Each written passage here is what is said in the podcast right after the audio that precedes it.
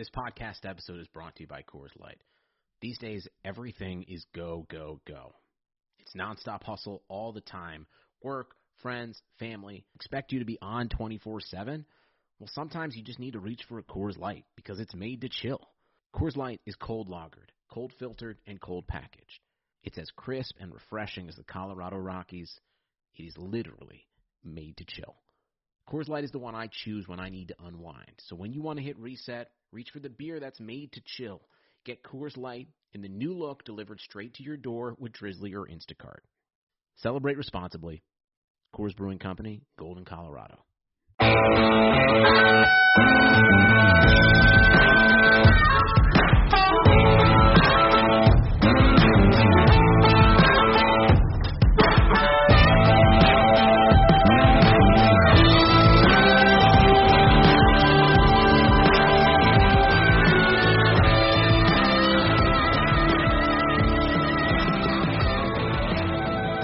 Championship weekend is in the books. The college football playoff is set and bowl season is ready to go and we'll cover it all on this episode of Prospects 101, the show where we break down football prospects from all levels, high school, college transfers, college recruiting, NFL prospects, and the NFL draft. We would not be able to have this podcast without our great partners, Blue Wire Pods and Bet Online. So huge thank you to them.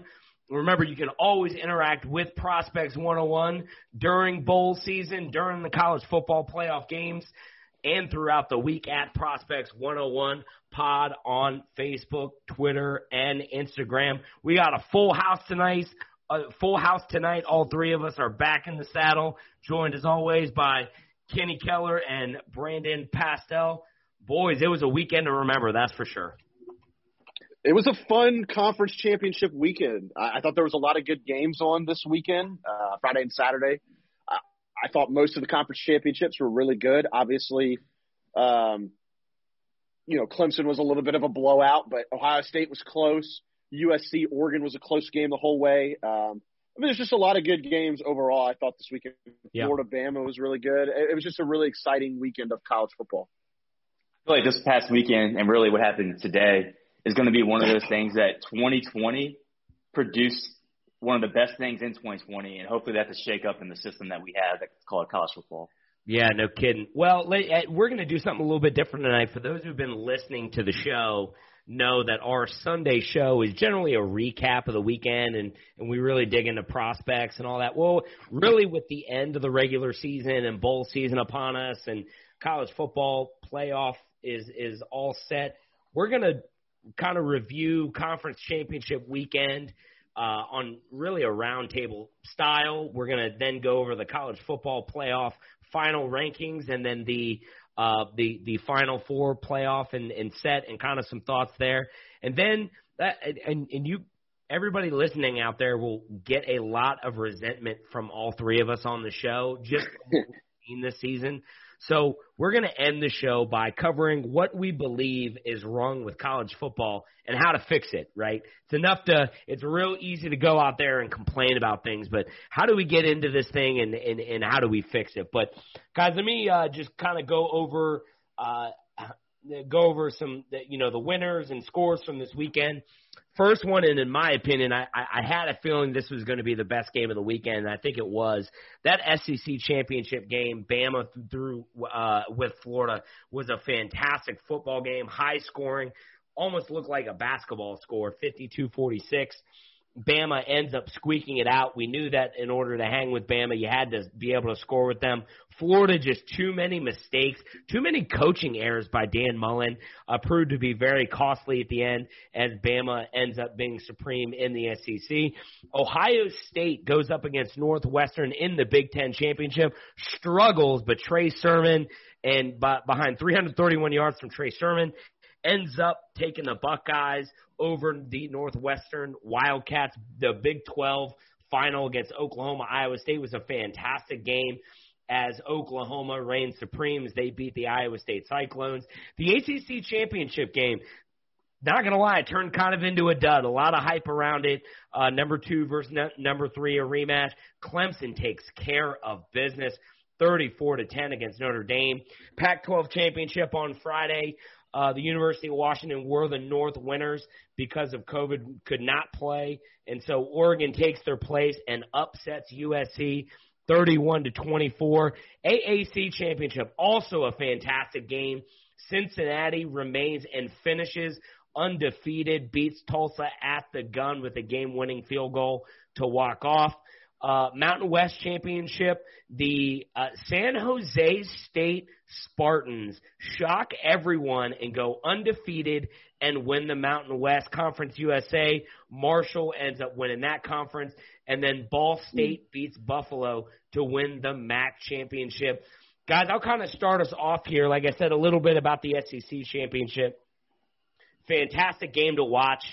Um, I, I think the optics looked, you know, I, I think the optics were what we thought they were going to be. I mean, high scoring game. You know, in order to compete with Bama, you got to be able to score. And Florida scored a lot. Kyle Trask looked good. Kyle Pitts looked good.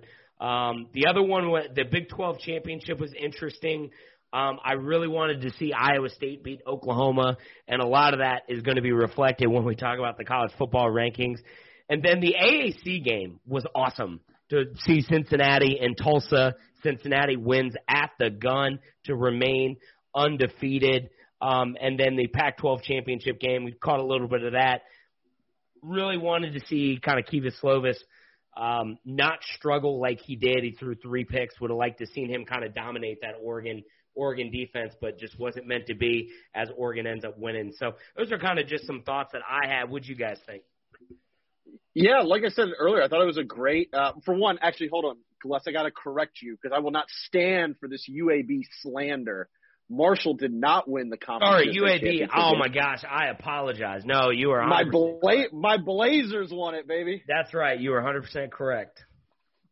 uh, but no, I, I thought it was yeah, I thought it was a good weekend. I, you know, I think you hit the nail on the head. Kedon Slovis had a rough game. Um, definitely not his finest moment, which is unfortunate because I saw a bunch of people. Well, they clearly outed themselves on Twitter that they're not actually they don't follow football all the time because they were like, "Oh, this Kedon Slovis guy is, is, is always cracked up to be," and I'm like, I guess you haven't watched anything the last a year and a half. You know, you except you watched one Pac-12 football game uh, in the championship, but he had a bad game. You know, USC got upset by Oregon, but I mean, look, at the end of the day, Oregon's capable has a roster capable of beating anybody. Like they have a really really good roster. They have a top 10 roster. Let's not pretend that they're a bad team. They just had a they just had kind of a down year because they lost their entire offensive line and they lost their quarterback and Justin Herbert, who by the way, turns out I think all of us missed wildly on him. He's a lot better than I thought he was. He is balling out right now. Yeah, the year so, probably. Yeah, and so I mean, they lost him. They lost their entire offensive line. You know, and they had a good game. I mean, I, I'm not. I wasn't stunned that USC lost that game. They were only a two and a half point favorite. So like USC had played close to what in three weeks. Yeah, uh, well, yeah. They, I, am sorry. Played, no, I apologize. They played U, UCLA the week before. Yeah, but to yeah. be fair, they got switched. They were game planning for UW, and then it got switched on like Tuesday night. Yep. Yeah, I mean, like it, was it an upset? Yes. Was I like stunned that it happened? No, of course not. It was a two and a half point spread. It wasn't even that big of an upset. Uh, Ohio State struggling against Northwestern. I, I thought it was interesting. I, I was, I didn't realize how many players that were that they had out until yeah. halfway through the game when they said they had 22 guys not dressed. And I was like, oh wow, that's a that's a significant amount. So I, at, once that was said, and then you had Chris Olave was out, who clearly disrupted the offense because those receivers were not and Justin Fields were not on the same page. And Joe Klatt kept pointing it out. He's like, look, Chris Olave is just is Justin Fields like safety blanket. That's his that's his comfort zone. His and with him not in the yeah. with him not in the offense, it was definitely a different offense. And, and hats off to Trey Sermon, you know, coming through in the clutch when they needed him. Um, Oklahoma, Iowa State.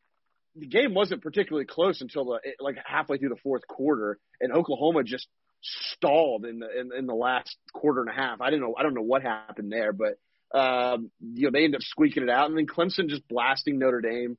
Uh, Notre Dame had some opportunities early to kind of get on the board and put Clemson on their heels, and they missed a what a 24 yard field goal. They had a pick in the uh, red zone as well. Like just if you if you're gonna if you're gonna hang with Clemson and you can't do that stuff, can't do it. Yeah, I, I'm not sure if you guys watched that Cincinnati versus Tulsa game, but I I watched pretty much the whole game, and I was one. It's a, it's a shame that Tulsa was ranked 24th because they're a better team than 24. And not Yeah. to jump ahead, but they obviously strategically put Tulsa lower so that when Cincinnati did beat them, then they can say Cincinnati didn't play one single ranked team at the end of the season. Uh, but that being said, Cincinnati played very good ball in a very messy, ugly, rainy type of game. And for anybody out there that says like, well, I want to see Cincinnati blow out Tulsa, it's championship football at the end of the day and a sloppy weather game.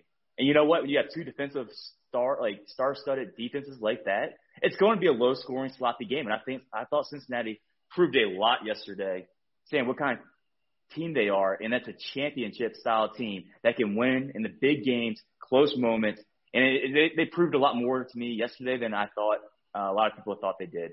Out, outside of that, I think it's pretty interesting that Oregon won the championship. I think that might be the first team ever to not win their side of the conference, yet win a Power Five conference Yeah. championship. Is that is that Yeah. first ever? Have y'all heard of that? before? Well, it has to be the first ever, and it's only because of just the way the season is. But I understand your point. Yeah, it, Yeah. well, I mean, could it be more Pac-12 to have your un- only undefeated team lose to a team that wasn't even supposed to be in the in the playoff or in the uh, in the conference championship? Yeah. Like it's just like, uh Yeah, but I will, throw some quick uh, praise to Texas A&M. At the end of the day, they won football games this year. They beat Tennessee. They beat the teams that they were supposed to, and they lost to the team that they were supposed to lose to. So Texas A&M, they had a tremendous season.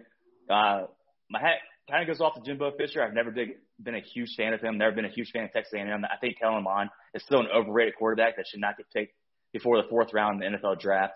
But hat goes off to them. They executed their X's and O's this college football season, and they had every right to be in the top four as well. Yeah. Yeah, I think that's a really good segue into the college football playoff final rankings as well as the you know, so so I'll cover all 25 and then get your thoughts um and then you know we'll do some some bowl season but like to like to just open this up after I go over the rankings and and we can direct this however we want to direct this fellas. Um no shocker here. Bama stays at number 1. Clemson uh moves up to number I believe Clemson was 2, correct? yeah. Clemson was number Clemson's three. too. Yeah, so they stay at two. Ohio State moves up to three. Have a lot of issues with that, but I get what the committee did. They couldn't have Notre Dame and Clemson play again, right? I mean, I, I guess they could have, um, but it would have been uh, back-to-back games. Notre Dame falls to four. Texas A&M five. Then we get into some some certainly some head scratching moves here. Oklahoma moves out all the way up to six. Florida at seven. Cincinnati at eight. Georgia at seven and two at nine. Iowa State falls to ten at eight and three. Outside of that, then you go uh, eleven through twenty. Uh, is Indiana Coastal stays Coastal stays at twelve. North Carolina thirteen. North, uh, Northwestern at fourteen. Iowa fifteen. BYU sixteen. Southern Cal drops to seventeen. Miami eighteen. Louisiana 19, Texas 20, and then rounding up the top 25 is going to be Oklahoma State, San Jose State, NC State, Tulsa, and then Oregon rounds out the top 25. So, uh, you know, obviously the biggest talk of the day was going to be, you know, hey, Notre Dame losing by 24 to Clemson, a team that they beat already in the season. Was that going to be enough to move Texas A&M into the discussion there, even though they played three less games, or I'm sorry, two less games?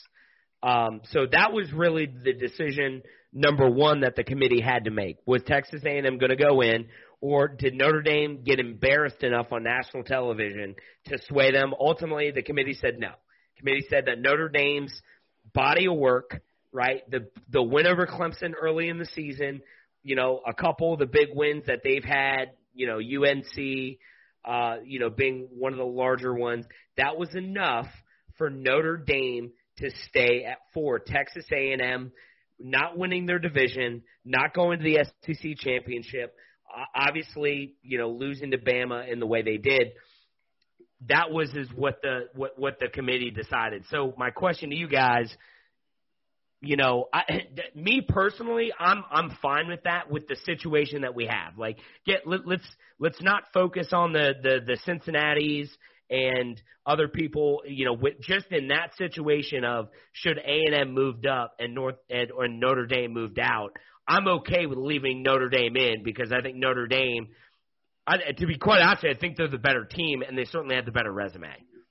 I, I agree with that, Gless. I, I wouldn't have had an issue. Like I wouldn't have been outraged if A and M had gotten in over Notre Dame because recency bias is a thing, and you know, saying like comparing A and M at the beginning of the season to comparing maybe who they are now is also a fair assessment. Uh, but you know, to me, I, I would have, I if I were on the committee, I, I would have voted Notre Dame in at four versus A and M, and and only probably because I just don't want to see A and M rematch Bama again. Bama won by thirty, and they took the foot off the gas. I watched that whole game. I was in Myrtle Beach uh, that day. Uh, I was that was when I went to the uh, Coastal Arkansas State game. And I watched that whole game, and they let off the gas going into the fourth quarter. I think they were up like thir- like 32 or 35 points or something yeah. like that. Like they let off the gas. I didn't want to watch that again in the first round. Dude, I I love college football, and I I might not have even watched that game. I, we're gonna be in Asheville for that game. I might have I might as well have just gone on a hike. It'd been more productive than watch Alabama versus A and M in the first round. Like I'm sure, like, yeah. and I get it. Notre Dame's a 20 and a half point dog. They're probably gonna get smoked too but at least it's a different matchup. Like I'd rather see Notre Dame Bama than a yeah, rematch yeah, of A and M Alabama. Obviously, that's what the fans want to see, but that shouldn't matter. If the college football playoff team is trying to get the top four teams, which I'm, I think they did the right job, by the way. Like I think Notre Dame is the fourth best team, but I'm saying what you just said should not matter at all. Oh, I, I agree. I, I agree 100. percent I agree 100 percent with that. But I, I was just yeah, it, I agree. But uh, to me, it's simple, and I think I said it a few weeks. One, Ken, I'm gonna let you go into this a little bit later if I know you're gonna have something to say about it. But they set themselves up three weeks ago with this trend of putting teams like Iowa State at six, you know, to cover them later down the road when other teams, like two lost teams, loses. But ultimately, what the college football playoff team is telling, or committee is telling me is that this is not resume built or ranked anymore. It's like when people say like, well, you know, they have the better win versus UNC. They both have similar losses for top two teams. I don't think the committee looks at that anymore. It's not resume built. It purely is look at Vegas odds and who has the better odds to win according to Vegas. Who do they actually think is a better team? And if there happens to be a like victory or a, t- a win over one another, like, you know, Texas A&M beat Florida, then, you know, two weeks ago, Texas A&M was ranked above Florida, even with similar records.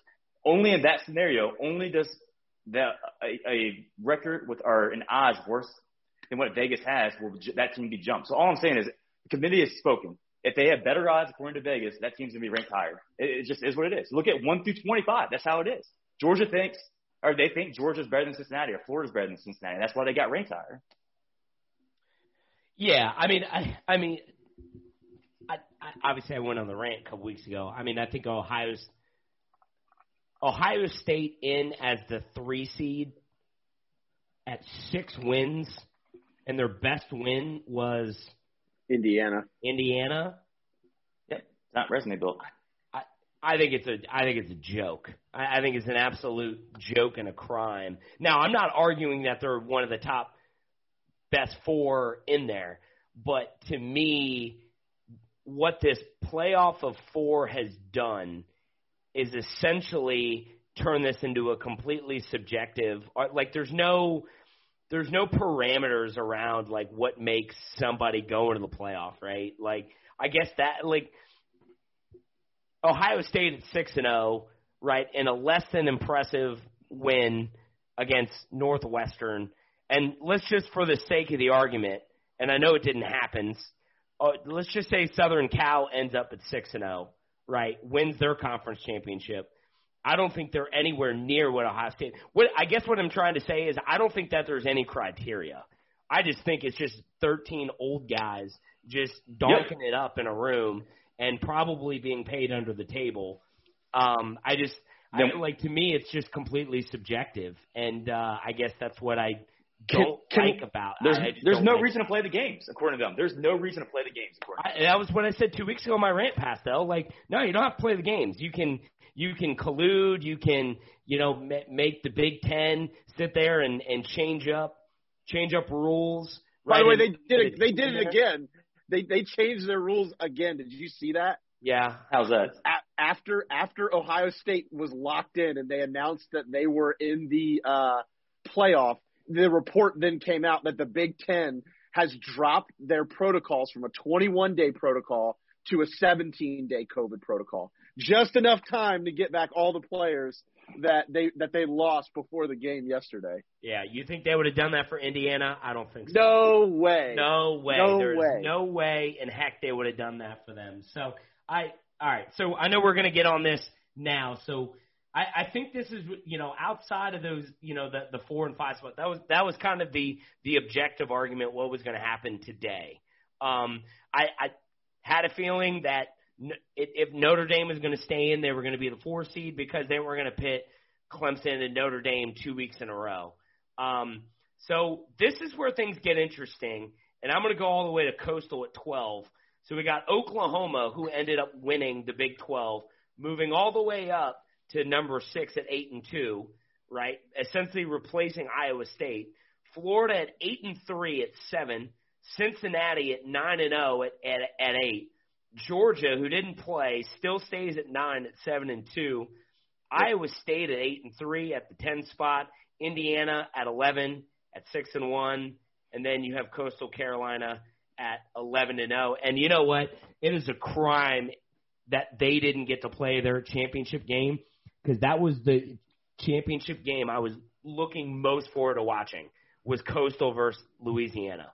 That would have been a whale of a game, and I am so Great. sad that college football fans didn't get to watch that. So, guys, that that shook that shook six through twelve. Kenny, I know you got some strong opinions about how the college football playoff committee came to that top twelve, or at least six through twelve. I'm so dismayed at the rankings in the bowl system outside of the top four. To be honest, I don't have an issue with the top four. I, I, I'm not thrilled Ohio State got in at six and zero. That kind of stinks, but it's a weird year. They're one of the top four teams. It is what it is. I, I don't. I have very limited complaints about the top four. If it, but to put Oklahoma six is such an indictment on this system. It is it is level of criminality only seen on Wall Street. Essentially, the mafia is less organized than the college football committee. I mean, it's just absolute joke. For one, you have Pastel nailed it earlier on. They played chess three weeks ago when they ranked Iowa State six. That gave them cover right there. As soon as they did that, as long as Iowa State won out, leading up to the Big 12 championship, they were good. That means they were going to jump. That means whoever won the Big 12 championship was going to flip flop. And that's exactly what they did. Oklahoma was 10th last week. They're sixth now, and Iowa State went from sixth to 10th. All they did was flip them, which is wrong. Which is very wrong because it's not like Cincinnati beat a nobody. They beat a 23rd ranked Tulsa team in the championship, and they're undefeated. Florida, granted, they lost to Bama. They lost to Bama, didn't drop. They didn't move. They stayed seven. And then Cincinnati, the only right thing that that they did was they jumped Georgia because they had to. They painted themselves into a corner when Gary Barta last week came out on ESPN and said, "Well, the only reason Georgia jumped Cincinnati is because Cincinnati didn't play." Well, then Georgia didn't play this weekend because of a COVID cancellation. So you can't you you can't have two sets of rules. They had to jump them. Yeah. Like it, it is an absolute indictment that they're not six. I'm not even saying Cincinnati's not a playoff team, but to say that they're they should be behind a three loss Florida and a two loss Oklahoma who was behind them going into last week, who beat an overranked Iowa State. That's the only reason they jumped up is because they knew they gave them cover by overranking Iowa State to to basically hedge their bets. Like it didn't matter who won, a Big 12 team was going to end up finishing sixth and it's garbage. It's such garbage to have a sixth place Iowa State team that got spanked by Louisiana earlier in the year, a G5 team who They is not as good as by him. The, the, like the game wasn't even. It was like 33-14. wasn't even close. they lost by 17 points to a team that, to a G5 team that's not even on Cincinnati's level. By the way, a Cincinnati team that is the only team outside of Clemson to have both their offense and defense ranked in the top 20. A Cincinnati team that did not allow one team to to ha- to allow them more than 360 yards of offense in a single game this season, and arguably one of the best offensive conferences in college football. Yet they can't muster up to pass a three loss Florida and a two loss Oklahoma team. That is an absolute joke. And Rece Davis, who I love, deserves to be to, deserves a suspension for dereliction of duty by asking Gary Barta only a half-witted one question. I know. I was I was listening to that today. Couldn't believe goes, it. He goes he goes so he goes so with Cincinnati at 8 are you basically saying that they just didn't have the resume that A&M and Oklahoma had? That's the question. You led the horse to water, Rece, to Gary Barta. Like you basically just you, you already knew what his answer was going to be, and instead of pressing him and saying, "Hey, what can Cincinnati do to gain more respect in your eyes?" Because this is what they've done, and here's the metrics, the analytics that back it up on why they should be ranked ahead of them. But instead of digging into that, he doesn't even ask him a tough question. And it's it's embarrassing. It is embarrassing. It's collusion at the highest levels. And it, it, I like I said, I'm not even arguing that they should be a playoff team, but to not be top six is an absolute crime, yeah. and it's so corrupt, and it's happening right in front of our faces. And and ESPN and all of them on there, except for Joey Galloway, he's the only one. He said he said yep. Gary Barta, please explain to me why. If, you, if they're not gonna, if you're not gonna move them up, if there's a ceiling, then explain why it's there and, and why you're ranking them where you're ranking them. Don't just hide behind, oh, it's it's because they didn't play or it, it might be a scheduling issue. No, explain to them why they can't get ranked higher than where they are now. At least if you're gonna, at least I can't even say the word because it's dirty. At least if you're gonna screw them, screw them with their pants off. That's right. That's right. It, Kenny, I don't have anything. I don't think yeah. have anything else to add. I mean, it's just, you know, I said this when I went off a couple weeks ago. I mean, it's all of this has happened in plain sight. And what bugs me and, and what irks me the wrong way is that nobody seems to be fed up with it except us, right? And that it's this scenario of, you know, snobbery that we're the power five and that other teams don't matter right? So again, it, it comes down it comes down to college football as a community has to make a decision, and we either value all conference champs and and value all the all the conferences as they play. Now, are all conferences equal? No, I, I'm not going to say that the you know the you know the the MAC is on par with the Big 12, right? I'm I'm not making that argument. But what I'm saying is that you have to be able to have a system to where you reward teams. The toughest thing to do in college football is run the table, right? You have to have scheduling go your way. You have to have uh, injuries go your way. You, you know, you got to catch a lucky break here or two. It's just, it's just the way it is. When it's your year, things happen to fall that way. And for teams like Cincinnati, and and I would put on the outskirts Coastal I, I think Coastal being at 12 is a crime, right? They should at least be in the top 10, probably like 9, right? I'd put them at 10 or 9. Yep. I, I think having them at 12 is kind of a joke, right? 11 to 0, right? And they didn't even get the chance to get their, you know, get their conference championship game in. But all this stuff is just like it's completely rigged. Like it's it's it's it's so rigged. It's it's Power Five versus everyone else. So I'm saying, and, and this is what the college football play, by creating the college football playoff, this is the unintended consequence that that it, that it created. Nobody thought that this was what it was going to be. It was going to be the best four are going to be in, right? We have a committee, blah blah blah. Uh, there's a lot of wheeling and dealing in the background that going on that none of us see. It's oh, there's shame. a ton of back alley stuff going on. It's embarrassing. Go ahead, Pastel. The thing is, define resume. What do these guys define as resume? To me, what this is what my opinion, what they define resume is. What's their eyes say? They legitimately just think Florida's the seventh best team in the nation. They don't care that they lost three games. They just don't care. They just think Florida's the seventh best team in the nation. And they don't care about record. They don't care about championships. They just care about what they see with their eyes, which tells me games don't matter. And that's the biggest shame with all this. Well, and look, and look, and, and, and look, I, I get the sentiment, and I get the argument that not all records are created equal.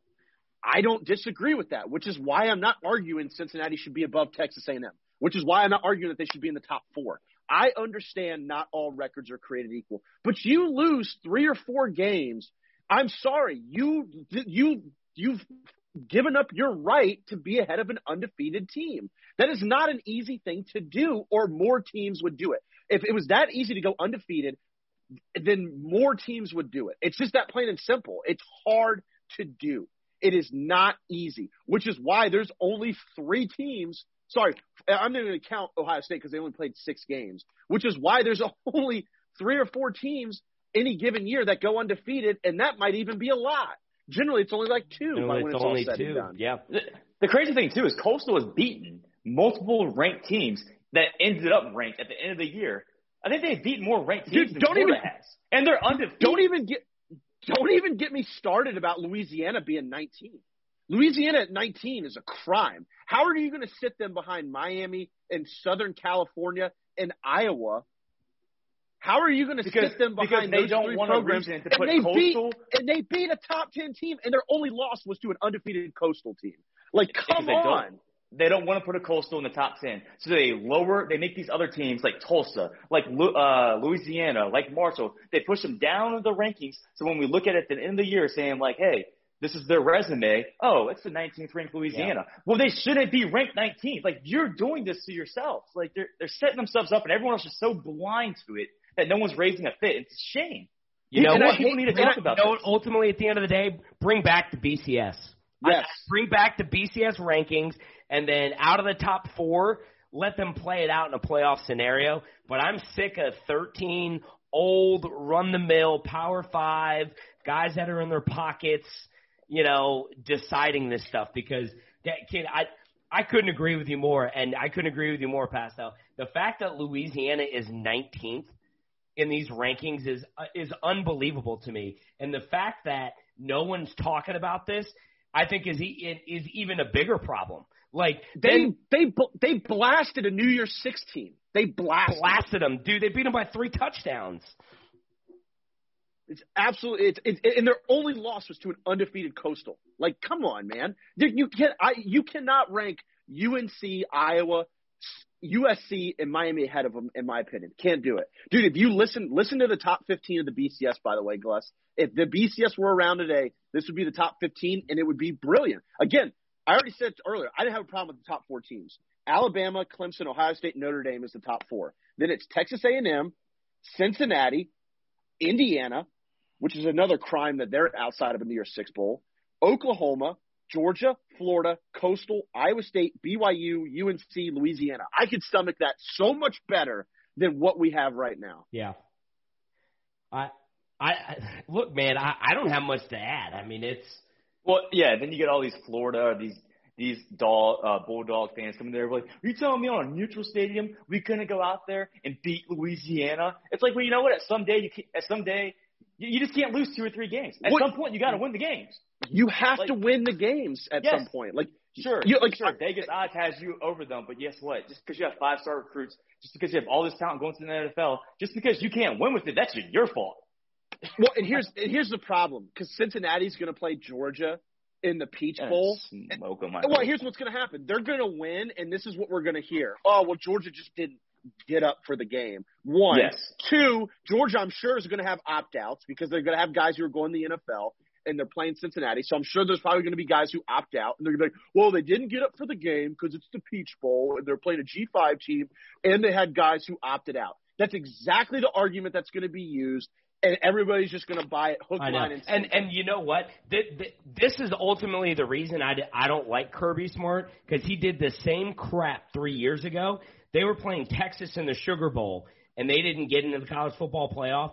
And he comes out pregame right before kickoff says, "Yeah, we're just going to play a bunch of young guys tonight and see what happens." Basically, just punted the game. And I was like, "Dude, screw you, man! Like, get out of here." And he's going to take the same attitude. I, I tell you what, I hope Cincinnati beats them by 50. And and I hope I- you know what? I hope it gets up to love it. 35 and I hope I hope Fickell goes to all of his assistants and said that nobody ever exits this game until we get up by 70. Dude, It's a culture, would- man. if- it's if a I- culture.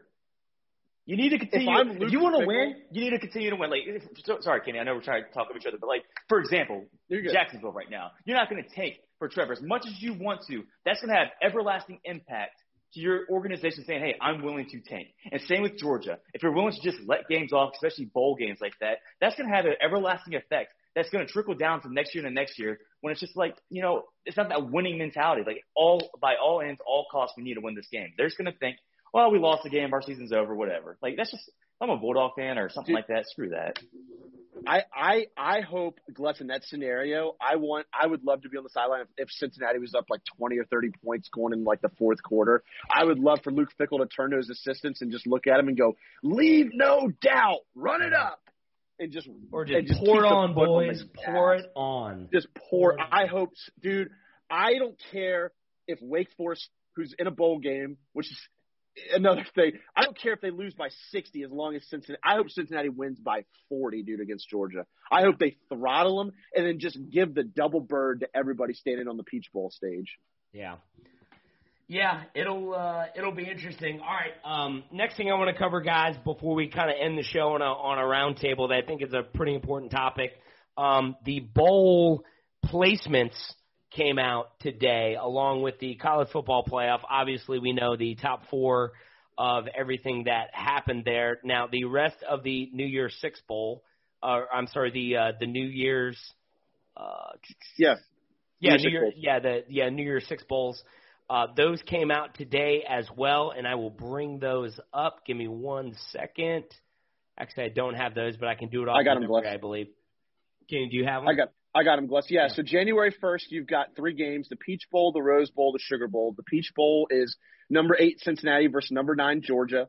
Uh, the Rose Bowl, which is being played at AT&T Stadium, uh, is number four is the semifinal game. Number four uh, Notre Dame versus number one Alabama, and then the Sugar Bowl, which is number three Ohio State versus number two Clemson, and then the other three New Year's Six bowls is December 30th, the Cotton Bowl Classic, uh, number six Oklahoma versus number seven Florida.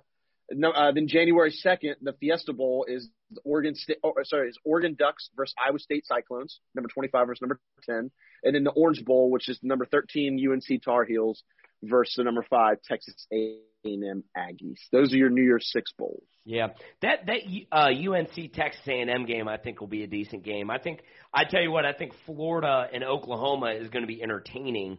Although I think might that, be the best. Obviously, game. right? I, but but hey, Florida is out Kyle Pitts, so you know what what does that happen there? Um, you know, so that I do one, I I do hate I do hate that they're playing each other. I kind of wanted Cincinnati to play Oklahoma, the high, where I thought they should be ranked, and I wanted Florida to play Georgia, but obviously they weren't going to do SEC versus SEC, so that right. kind of stinks. But it just right. stinks because now because we still Cincinnati's still going to have a ceiling because whoever either they're never going to jump Oklahoma or Florida this year, which sucks. It, it is good ball games though. If you really think about it, like yeah. Oregon versus Iowa State, in my opinion, is an actual like competitive game. I don't know what the spread is, but I got to imagine it's probably two to four points.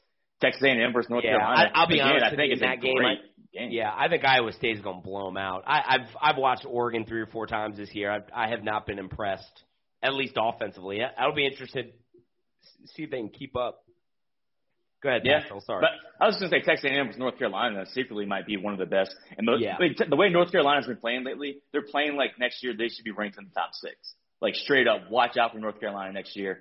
And they're coming in hot. Sam Howell is going to be a top five Heisman candidate coming into next year. And Texas A&M, you know, they got they think they got snubbed not being in the playoffs. So I think that's going to be a very good game as well. I think there's a lot of good competitive uh, New Year's Six games happening this year. Yeah. So, so opening opening lines for New Year's Six games. Florida is a two and a half point favorite over Oklahoma. Uh, you've yeah. got you've got Cincinnati, which is coming in at six and a half point dog to Georgia, which I actually thought it'd be more than that. So I'm kind of glad Vegas is giving a little bit of respect.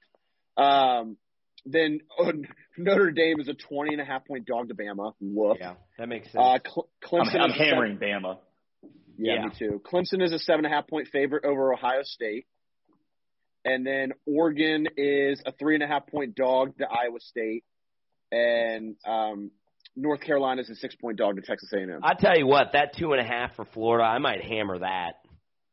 I I don't know. I mean, I I think this Oklahoma team is certainly not anywhere near as good as past Oklahoma teams, and I think I mean they're going to have to score a lot of points to keep up with Florida, even without Kyle Pitts, just because their offense has been that dynamic.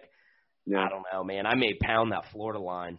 That Can, one. can we Uh, can we can we talk about some of the biggest crimes of this bowl season? Well, well that's right, what I mean. I actually wanted to lead right into that, and then we get the rest of the bowl games. And you know, if you're following college football, you know that there are a good amount of bowl games that got canceled, right, due to COVID and money support, and you know, there's been a bunch of teams hop, you know, opting out. But I gotta tell you, going through the list of matchups, I think is kind of an embarrassment.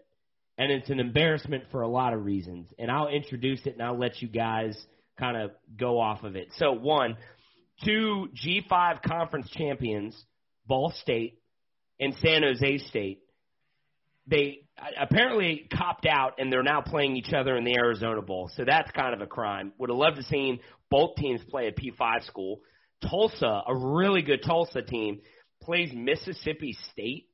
I mean, Mississippi State didn't even have a winning record. Um, they, I think the biggest crime, Coastal, who was undefeated, 12 in the college football rankings, they pitted up against Liberty, who I believe Liberty had only one loss as well, but I do believe it, it, they're uh, independent. I mean, it's just like it's just like all these bowl games like totally copped out, and then we've got like we've got Louisiana's playing the Gator Bowl, which is NC State, Kentucky. They, we just got the Texas Bowl, Arkansas, TCU. Gross. I mean, it's just. Dude, what listen to the, li- like, li- what the, am I looking at? Wa- Wake the- Forest, Wisconsin. What am I looking at? the Liberty Bowls, West Virginia versus Tennessee. Like, oh, Unbelievable. gross, dude. And then and then you have two and eight, South Carolina playing UAB in the Union Home Mortgage Gasper. Like, come on, can we? I mean, it, it, it's just again, why are the G five team like this? Is the year where conference tie-ins shouldn't have mattered, and most of them didn't. By the way, they did break precedent. And then the biggest crime of all is Army, nine and two Army, who had a bowl bid, completely left out in the dark. They're not going bowling. They're not going bowling because the number of schools who opted in earlier the year, then opted out when they didn't get the game they liked, is disturbing, according to an industry source. And the commissioners just stood by and let it happen. Nine and two Army, Commander in Chief trophy winning Army, not going bowling Yeah. because they couldn't find one more team to play or fit them in anywhere. They couldn't fit them in over a two and eight South Carolina team. They couldn't fit them in over a three and seven Tennessee team or a three and seven Mississippi State or a three and seven. Ar- Dude, there are four SEC teams that are going bowling who have three wins or less. You couldn't fit Army in over one of them. And look, Yeah. I get it. The, I get it. The records were thrown out this year, and that's fine. It's understandable. It's a freaking weird year. I get it. But we couldn't we couldn't make the exception for one of those teams. Seriously, that this is where we are in college football, where we got to watch embarrassment like this happen. It's a it's a black eye on the sport. And and 2020, Pastel mentioned to it earlier, and I'll let him ramble because I think he's going to. 2020 has taught us anything. It's how corrupt college football is, and it's lifted the veil. I, I wasn't ready to ramble, but I will. Go ahead, Pat- that's just Pat, that's, though. that's just it though. Is I was waiting for chaos to happen. I wanted to blow up the system. I, I didn't care really exactly who got in the top four or top ten. If it made like I want, I didn't want it to make sense. I wanted to blow up and like show everybody how corrupt the system is and how this voting goes for the rankings and how the bowl games are established because it's all a mess and it's not fair to teams that go out there like Coastal Carolina, like BYU, like Cincinnati, that go out there and not only deserve like win every one of their games, but deservingly are a top tier school. Like they they are good. They are actually good team. Like top five defense, top five offense. Like you can't tell me Cincinnati is a bad team. And so what I'm saying is like I'm I'm excited in a sense. If there's one good thing that 2020 brought us is that it showed it showed the college football committee's ass. Bottom line, and I hope in the next year or two enough people get on board and say something has to change. And if something is to change, it's either you know what every G5 program go away. Like have your own playoff, have your own championship because you'll never have an opportunity to compete on the P5 level. Or expand to eight teams. But what the current system right now is a joke, and I am like you said the other week, Les. I'm done with it. I don't want. I don't want to do this every year. I don't want to do it. I and you know what's unfortunate, and I don't want to advocate for this, because I don't want I don't want less people watching college football because college football is a beautiful sport. It's probably my favorite sport, eh, one of my favorite sports, and I don't want. But the only way they're going to wake up is if you if people just stop turning on the television in bowl season and during the playoffs. Show don't show up. The biggest protest you can make is to not to, to not watch the games, which sucks because I'm going to end up watching them because if college football's on TV, I'm going to watch it. But that's the only way. It's that's the number one way to do it is to dig into their pocketbooks. Is to advertisers look at the at the ratings and go, guys, some we got to fix something because they're not the, watching. The, the greatest thing I used to always say about college football, and I said this probably since I was like 15 years old, is every week matters. I don't believe that anymore. Yeah, no, I, I, agree with you, Pastel. That. It it doesn't no, it, it doesn't matter. Oh, well, oh, and that sure. was our biggest. That was our biggest. It, it matters. It matters if you're a P5 school that's really really good, right? That's the only time it ever matters. If you're a G5 program or if you're an up and coming P5, it doesn't matter to you. It, it doesn't matter. Every week matters if you're Alabama or Ohio State or Oklahoma, right? And those schools. The, the other crime, guys, Louisiana, Louisiana, who did not get to play in their championship game due to COVID, is stuck in the first responders bowl against UTSA, right? Ew. I mean, unbelievable. A team that blasted a New Year Six team is going to be in there. I mean, it's just, it's. I think it's just such a black eye in the. It's just such a black eye in the sport. It's just, it just, it just doesn't sit right with me. And I guess it's to your point, Brandon. I've never really thought of it until this year, and it's just like it's just blatant. Like it's just blatant disregard for for G5s and for smaller schools and I'm fine with that if that's the expectation. But it's the the the the hypocrisy. Wait, of, you know, the, the, oh, the you know, part, every week, every week matters, and every team matters, and you know, we're going. Well, and that was the biggest argument against a playoff forever. And I bought bought it hook, line, and sinker. I was like, oh, expanded playoffs are going to ruin the regular season. It doesn't matter. It doesn't matter. I agree with it that. It does not matter. It, every like it, every game does not matter for 98% of the teams in college it's just football. exposed to who, who they really are. You know what? The college football committee and really just the big higher ups in the out, out there in college football, they always talk about like not playing like we shouldn't play college athletes. We shouldn't let them transfer one time. You know what? Because they want to make it seem like it's a pure game. They're just as corrupt as the kids that take a hundred thousand dollars. Oh, and, yeah. and they want to make it seem like it's the athlete's fault. They're just as corrupt, if not more corrupt. Yeah. Well, and then you got Kurt Herbstreit. By the way, this is my last thing, and I'm and I'm done my rant because I don't want to. I don't want this to be a whole negative podcast. But Kurt Herbstreit sits there, oh, and I love Kurt, and, and I, I'm I'm mad because I'm having to bash Rece Davis and Kurt Herbstreit today. But Kurt Herbstreit gets on on on on the playoff show and basically just tells the G5 to take their medicine and deal with it. Like that was almost his exact quote. He was like, "Oh, he's like, you don't play in a P5 conference, can't expect to make the playoff. Just take your lumps, take your medicine." That is not okay. Like, can we please just have a system that has fair representation? And I don't care if the G5 team is the automatic eight seed and sacrificial lamb to the one seed every year in the playoff. Just give them a shot at Yeah. this point. Well, just, just, I- just, just, I just want the games to matter, and they Yeah. don't. Yeah, I, I agree, and and this goes into probably the the last segment. Um, but I do want to say I think for us to get into a format of every game matters, I'm o, I am totally okay with shortening the regular season and Mhm. conference champions, and I, I'm such a fan of 16 team playoff now because at least in that scenario, every game does matter. And I think there's a way that you can make it monetary where the monetary incentive is there, right? I, I really do feel that. Um, the NBA makes it happen, right? Uh, everybody's playoffs and every other big time sport makes a lot of money, right? So why can't you you expand it more into there and then either you either narrow down the bowls or maybe have it, it doesn't at the end of the day it doesn't matter right like they can figure out the money behind to make 16 team team more profitable and that's kind of all I'll say about that. Uh, and but I do want to get into this last segment because I know I have a couple of thoughts on this um, just kind of after talking with some people today talking with you guys. But it's very clear that college football is broken. And I think for the first time in my life, I actually prefer to watch the NFL over college, and I think that's a shame. It, it's sad, but this year has put such a such a dirt, just such a bad taste in my mouth. It's greasy. It's greasy. It's great, like you feel dirty, and yeah, I'm gonna end up. We're gonna end up watching, you know, both semifinal games because we'll be in Asheville.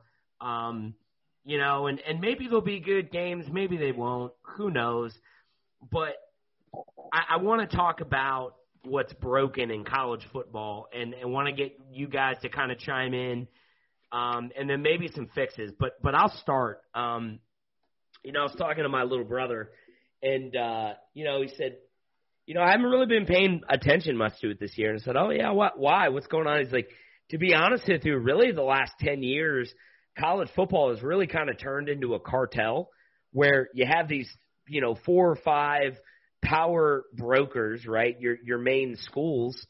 And then there's kind of everyone else, right? The, the consolidation of talent has never been may has maybe never been more dispersed than what we're seeing now. And you know, we're playing all these games and we're saying all these things that these games matter, which we've already covered. It doesn't. Um, but the the talent is so consolidated because now you have a playoff system where it's not it, it's not good enough to go to a bowl game anymore, which that's kind of used to be the pride. It's now all right. Well, can you get in the top four, right? And so what happens, and and as we see with twenty four seven sports, you know, and and there, you know, obviously the more five star recruits have, the better chance you have to to to win a national championship. So I think the consolidation of talent has ultimately hurt the sport more than it's helped it. Now, I think now, from watching super teams and dynasties, yeah, I think it's it's you know fun, but I mean more realistically, we're going to see Clemson and Alabama play again, right? I think we're going to see that. And so I think one of the biggest things that college football can do is try to disperse talent amongst all, you know, Power 5 and even G5 schools and here's here's a couple of different ways that I think you can do it. Um, one, I, I I'm never really a fan of this, and I'm not. I, I'm I'm I'm warming up to it because I think it could can I think it could allow other programs to be more competitive when it comes to kind of breaking down this cartel structure we have. But I think the open transfer rule I think could possibly help in dispersing talent um, because right now we're just not seeing that, right? I mean, mm-hmm. you know, we, we we may have seen the best recruiting class signed a couple days ago in Alabama, and they are by you know they've been one of the four cartel owners for seven years. Um, I think I, I and, and and I know this is going to be unpopular, but I think changing up the scholarship limits could also help. And and what I mean by that is I think that you could do what essentially baseball does and what basketball does and what other sports do, where maybe they offer half scholarships, quarter scholarships, um, and and maybe you can minimize the amount of total full scholarships you can give, but you can give out partial money, right, and be able to then, you know, then if a guy is debating offers from four schools, but maybe he's only got a quarter one from Alabama, but he's got maybe a full ride to an Iowa State or something like that, maybe that weighs more for him. But ultimately, at the end of the day, I think the power and the consolidation of power, and really what college football has turned into, is AAU basketball. And and I think yeah. that is, I think besides the college football playoff, those four games, I think it's bad for consumers. Like I, I think I think it's just bad for college football fans. I don't think it's good. And so I think that's the biggest thing that's hurting college football is the consolidation of talent.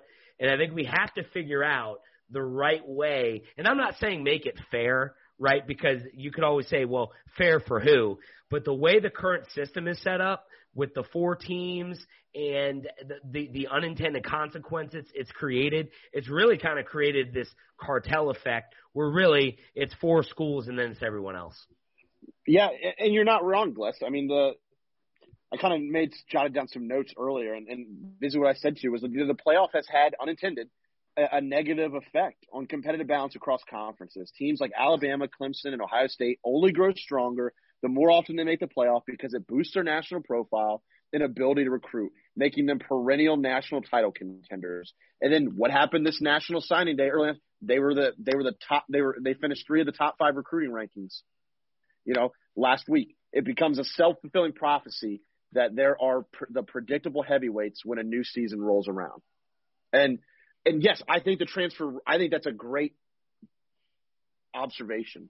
Is allowing more talent to flow freely through the college football landscape. I think expansion of the playoff is ultimately what helps break up at least some of the cartel. I don't know if it'll ever break it up because I mean, let's face it, Alabama and Ohio State, you know, they've been good forever. They're always going to be true. good. No, you're right. Or- Notre Dame's always right. Yeah. they've always been good. And then- so you're always going to have your haves and your have-nots, but at least it would help break it up some.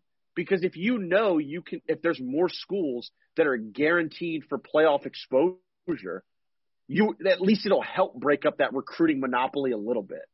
Like I'm a four star, I might be more inclined to go sign with Cincinnati because I know that they have a guaranteed playoff spot if they win the AAC or I might, you know, I might, you know, or whatever, whatever. Use uh, insert example here of a lesser than school.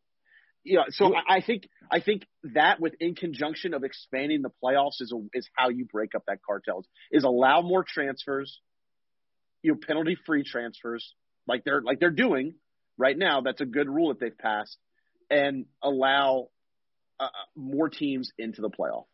I just I just kind of had an idea. It literally just spawned in me, and I think it's based off what you were just talking about. Plus, obviously, yes, the transfer rule. You get guys like USC and Alabama. They have two or three five star quarterbacks. Let you know Taulia Tagovailoa go over to Maryland, and now Maryland's got a quarterback. It helps disperse all the talent. But really, here's a crazy thought: there's ten conferences in college football, correct? Division one college football. That is correct. Yep, correct. Why don't we just let every single champion into a playoff? Like you want the smaller schools to be relevant and to say, hey, San Jose State, you're going to actually play in the college football playoff. And players that go to San Jose State or that conference, there is a chance if you win your conference championship, you will play in a 16 team playoff because the top 10 or the, the 10 conference champions automatically get a bid. Like, why not? You Yeah, like the NCAA tournament. That's the way the Yeah. NCAA basketball tournament is. Yeah, Yep. exactly. And that's why every conference matters. Every small school, top school, everyone gets a, a vote. And they're, and they might get blown out, of course. But you know what? Talk about like wanting to disperse talent. If I knew I might be a backup at, I don't know, Virginia Tech, but I might be go a starting quarterback San Jose State, but I can still make it to the college football playoffs at San Jose State, that might be kind of tempting for me to go there. I I would definitely open it up. You you you allow transfers to transfer freely, and you open up the playoffs. The recruiting monopoly will at least the the the foot on the gas will at least cease a little bit. Is it still going to? Is this is Alabama, LSU, Ohio State, and Clemson, and uh, it's still going to be Georgia. it, yeah, up still going to be the top five six recruiting classes? Yes, they are. It's not going to know what? change that, but it'll Say- still say- it'll, it'll it'll back it up a little bit. You know what? The same thing happens with, like you said, NCAA basketball. You know, the same the same schools always win the NCAA championship, but you know what? No one really complains about that format because everyone has a shot. Because you have And even if I get blown out, you know what? I had my shot. And that's You what have you need to give teams is their you shot. have your tw- you have your 12-5 upsets. You have your 11-4 upsets. You know, you have you you I, I, obviously it's only happened one time ever, but you had your 16 over a one seed upset a couple years ago with UMBC over Virginia. Upsets happen regularly in the college basketball championship, and they would happen regularly in the FBS 16 team championship as well. I think. Not Yeah. all the time. It wouldn't be radical, but it would happen, and I think it would allow more talent to be dispersed across Yep. the country. So, so Kenny, is that are are you in agreement with me that that is the biggest thing about the system that's broken, or is that is that your number one? I mean, that's that's my number From- one. I mean, Is- from it, I- think it's I think it's a glaring. Yeah, the I, I agree. The con- consolidation of talent is probably the most broken thing about college football because it just like I said, it's a vicious cycle. The same teams are going to get to the playoff. They're going to have a top five recruiting class because of it, and so forth. And it just recycles and it recycles and it recycles. That's why we don't talk about Alabama or Clemson or Ohio State rebuilding or Georgia rebuilding. Or they- just reload. Like the only team that's had to rebuild is LSU, but LSU lost what twenty three players. Like that doesn't happen normally. That's not. That's more of an abnormality than a than a normalcy in yeah. college football. Pasta, what about you? What do you think is the the, the biggest the the biggest challenge in college football, and how do we fix it?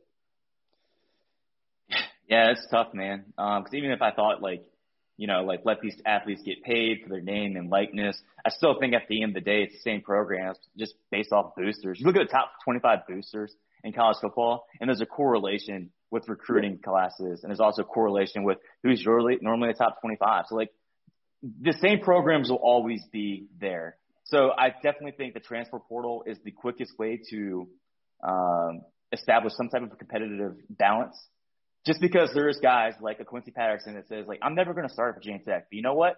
I can go to North Dakota State and I can start there and I can still make the playoffs and I can go win a championship at that level. So like Joe that Burrow. is the quickest way. Joe Burrow. I mean Justin Fields really. I mean he Jalen was Ohio State, so but exactly. Uh, and it, look at the transfer portal. If you go on 24/7 Sports right now, look at the last like six days. There's starters from Wisconsin, Virginia Tech, from Michigan State, uh, from pretty much Arizona for, or from USC. Like every other school has a starting quarterback or a backup that was a highly touted quarterback that is now in the transfer portal, and that's going to help programs out like Ball State, like Illinois, and like these other programs.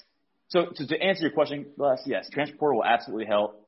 I definitely think expanding the playoffs is a close second, if not number one, in my opinion. If you want, because bottom line, if I'm a top tier prospect, why would I ever go to another program if I never have a shot at the playoffs? It just doesn't appeal to me. Well, Korey I think that's Foreman, the problem, right? That, that's the problem you got to fix. Yeah, I mean, or you're going to get this consolidate, you know, the the consolidated talent, which, you know, I, I unless you're at one of those schools, like like so for example, like, and I hate to talk about you know my team like this, but you know, every once in a while the Huskies have a really good team, right? Really good team. Yeah. The way it's going with the Pac-12 and the reputation and what's going on there with five star guys leaving, a lot of that has to do with what we're talking about, right? Well, they're never going to have a shot to to get into the playoffs, so why would I go there, right? When in Alabama or somebody else is offering me.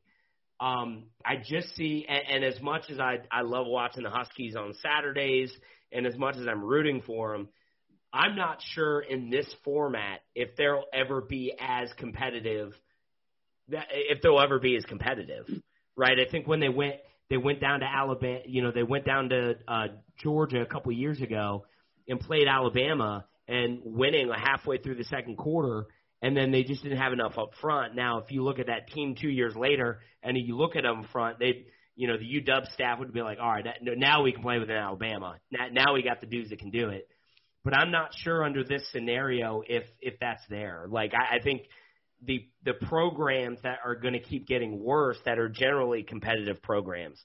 And so for me as a as a as a Huskies fan, like I want to see that change because I want to see that they can keep five star guys on the roster and they can keep five star guys inside the state.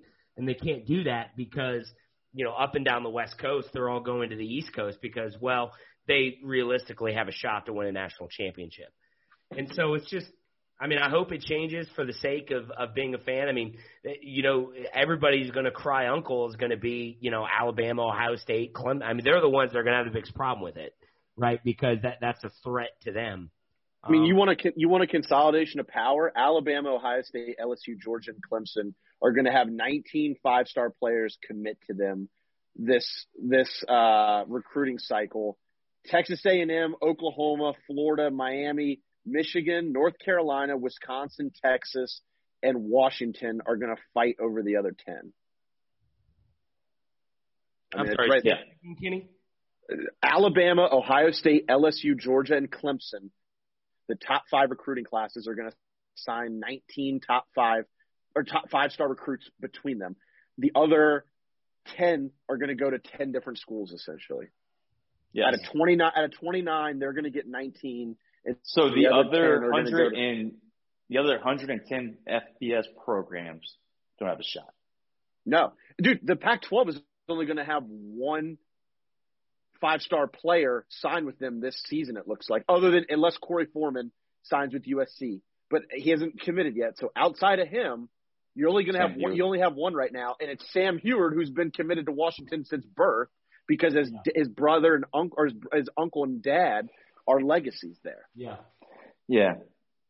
So to answer Yeah. your, your, So, your I mean, question, it's Gless, it's transfer portal. You gotta let it be. No, you just let them go at this point, and then you know you gotta expand the playoffs. I think that's your your easiest answer to a long-winded question. That that's it. Expand the playoffs and let everybody transfer when they want to, just like coaches can. So Yeah. that's the answer. That's that's how that's the only way you could you could and will, deconsolidate will power. will the same eight schools still be up there? Yes, but there's always that chance now for a team like Coastal Carolina or Cincinnati to make an upset one, two, or three rounds and possibly get to the championship. There's the chance, and at the end of the day, everybody just wants to have a chance.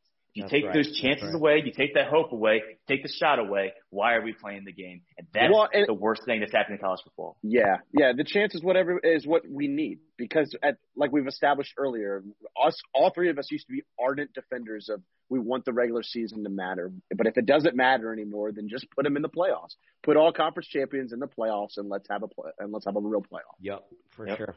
All right, guys. Uh, as always, you can follow Prospects 101 on social media at Prospects 101 Pod, Facebook, Twitter, and Instagram. Make sure you subscribe to Prospects 101 on your favorite podcast platform. Uh, love for you guys to give us a five star review as well.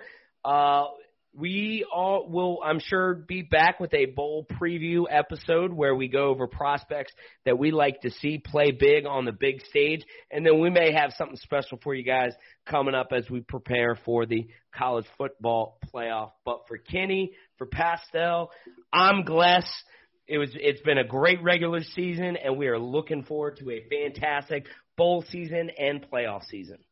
For the one standing guard, for the eagle eyed, for the knights in shining armor, and for all those who support them. We are Grainger, your experienced safety partner, offering supplies and solutions for every industry, committed to helping keep your facilities safe and your people safer. Call clickgrainger.com slash safety or just stop by. Grainger, for the ones who get it done.